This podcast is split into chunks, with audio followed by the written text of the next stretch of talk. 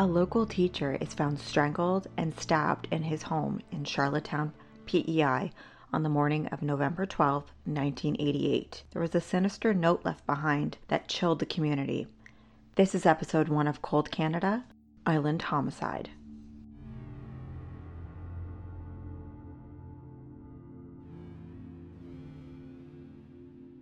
One of the three maritime provinces, Prince Edward Island is a quaint, picturesque province on the east coast known for Anne of Green Gables, red sand, and of course, PEI potatoes. It sits as the smallest of the Canadian provinces at only 225 kilometers long at and at its widest point, 65 kilometers across. The capital of Prince Edward Island, Charlottetown, is the most populated area of the island, with 49% of the residents living in its middle core. The island itself is a destination for many, with beautiful beaches and that getaway feel. It's the ideal place for tourists to visit in the summer months. According to Stats Canada, in 2018, PEI had the lowest crime severity index in the country. There's one thing still haunting the Charlottetown Police Services the 1988 homicide of Byron Carr. As of this year, Carr's death remains unsolved despite new evidence, additional witness testimony, and the case being reopened several times over the past 32 years.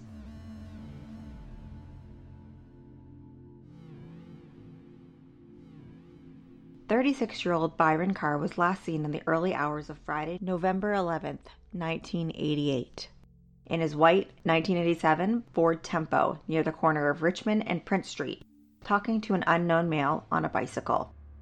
Carr was spotted pulling away and heading towards his home. The witness who saw the exchange before he pulled away advised that it looked like the cyclist was following his car. He was found dead in his home in the late morning of November 12, 1988. It was reported that Carr had engaged in a sexual encounter and was then strangled with a towel and later stabbed in the abdomen with a long handled kitchen knife. It was revealed at autopsy that the stab wound was made post mortem, in other words, after he was already dead. Police suspected they didn't just have one person to find, but a murderer and an accomplice. Byron was a school teacher from PEI with a secret that was revealed because of his murder. He was a gay man. Being a closeted homosexual on such a small island in the late 80s must have been really difficult for Carr, as it most definitely wasn't as widely accepted or celebrated as it is today. Police believe it's what got him killed and what hindered the investigation. They believe Byron was meeting up with another male for a sexual encounter on the night he was strangled. Once people in the province heard about this, a lot were apprehensive to get involved or to find his killer. Begs the question if this happened today, would the outcome be the same or would his perpetrator be caught with more cohesive community? It's widely celebrated to be gay now. There's Pride Month. It's a lot easier to come out and want to help. Yes, there's still stigmas surrounding it, but it's a hell of a lot better than it was in 1988. Police were called to the scene on Saturday, November 12, 1988, between 11 and 12 p.m. after Carr fails to show up at a family function. A family member goes to check on him and finds his back door wide open and his dog in his kennel. They found Byron deceased in his bedroom, along with a note on the wall. Scribbled in blue ink was the chilling warning message stating, I will kill again. Enforcement processed the crime scene and discovered Carr's wallet was missing. They recovered a pair of socks out of the kitchen garbage can and a pair of size medium Zellers brand underwear. The underwear left behind is what tipped them off to Carr's sexuality and was also a key piece of evidence.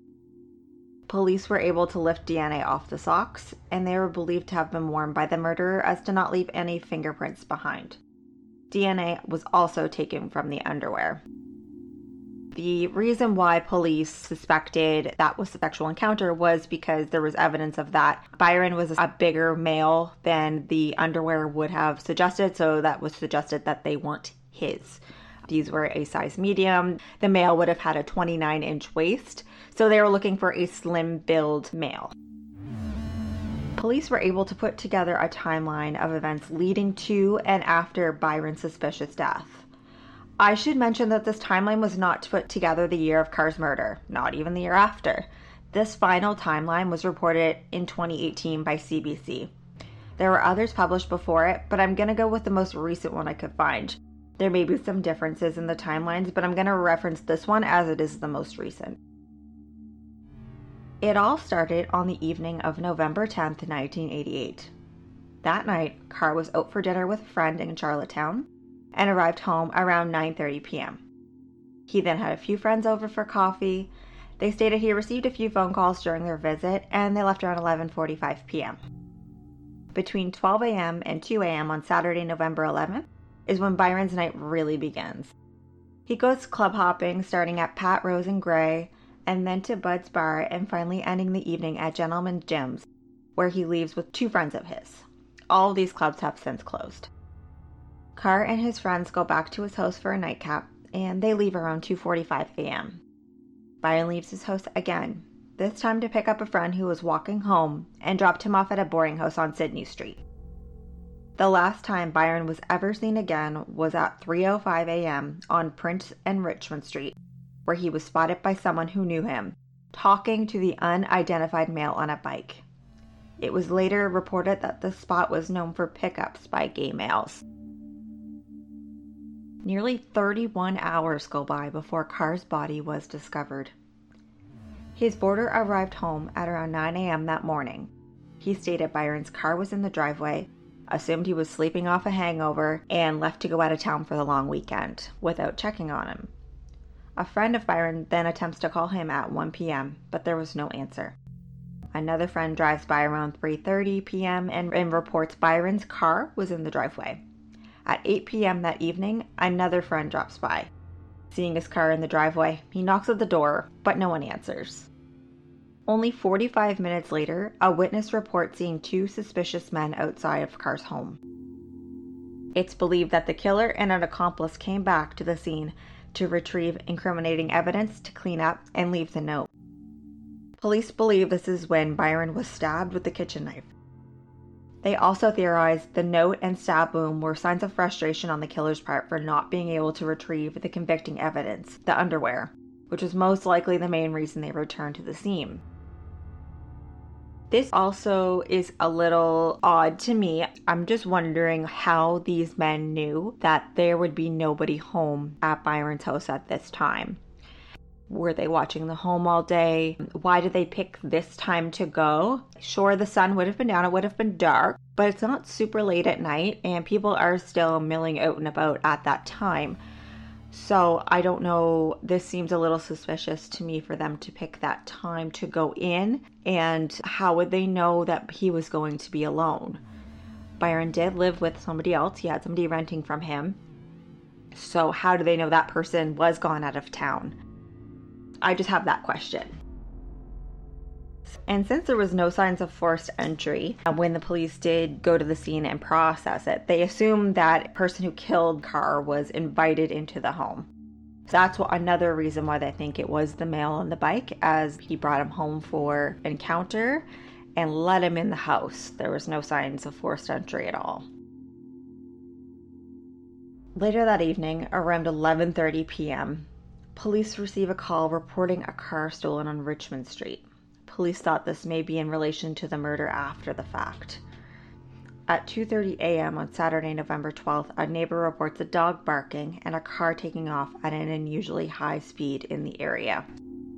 So, just to paint the picture, on Byron Street, it's very quiet. It's a small little street. It's not a high traffic area the cars are not going fast down there. It's, of course, a 50 kilometer zone, but driving through there, you wouldn't be going any more than 30 or 40 kilometers an hour. So to see a car go so fast on that street is unusual. Finally, at 11 a.m., the morning of Saturday, November 12, 1988, police are called to Byron's cottage like home after a family member went over to check on Carr after he failed to show up for a family function where they found the back door wide open and his dog in his crate. Byron's body is found in his bedroom.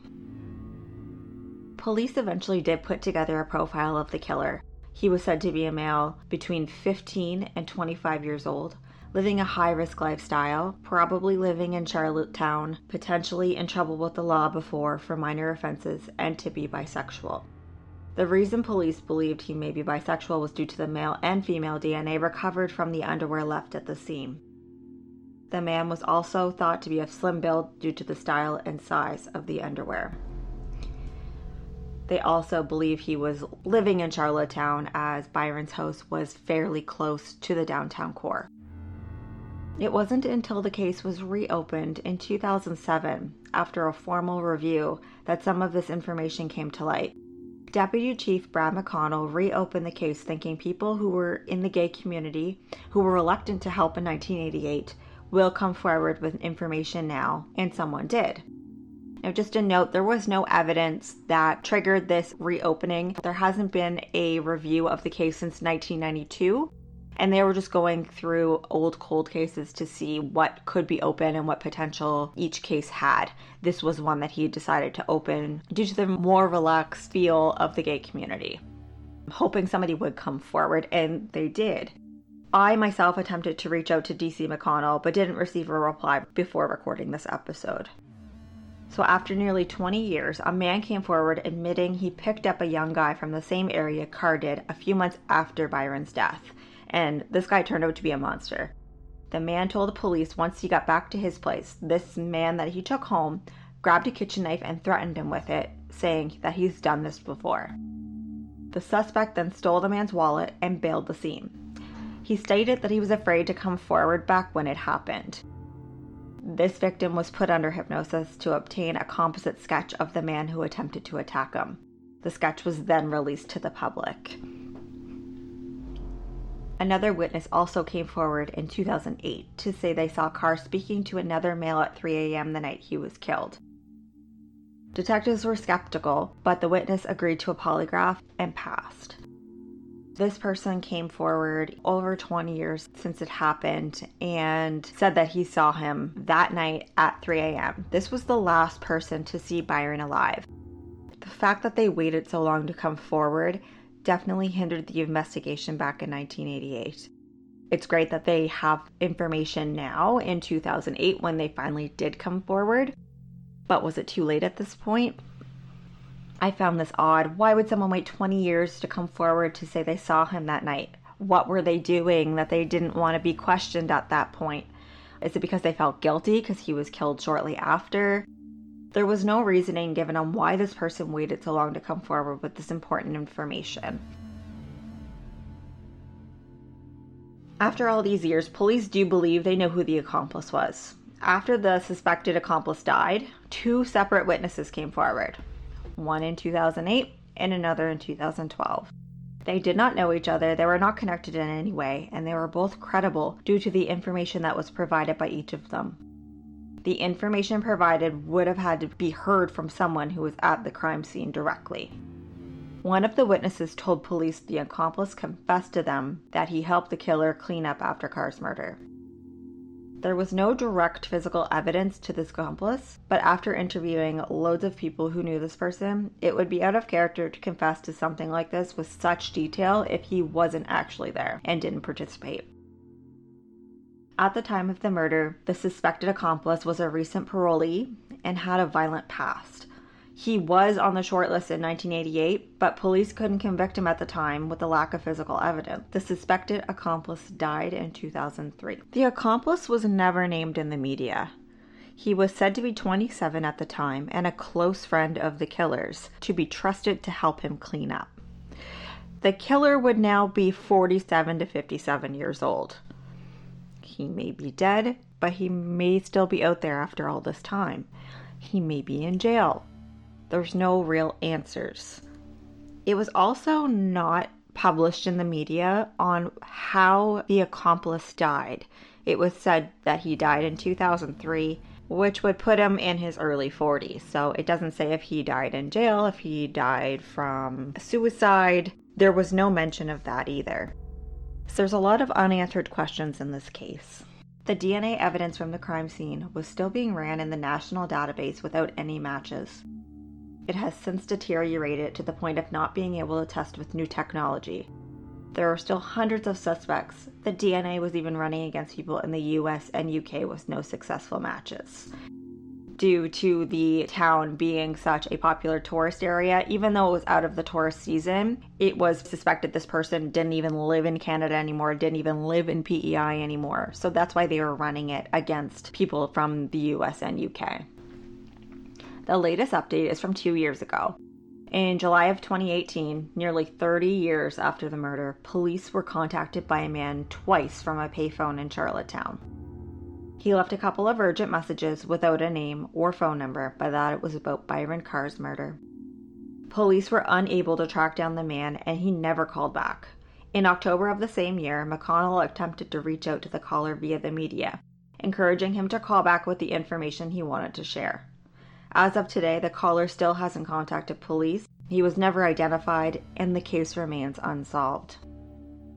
This was a tragedy for Byron's family and still affects them to this day, nearly 32 years later.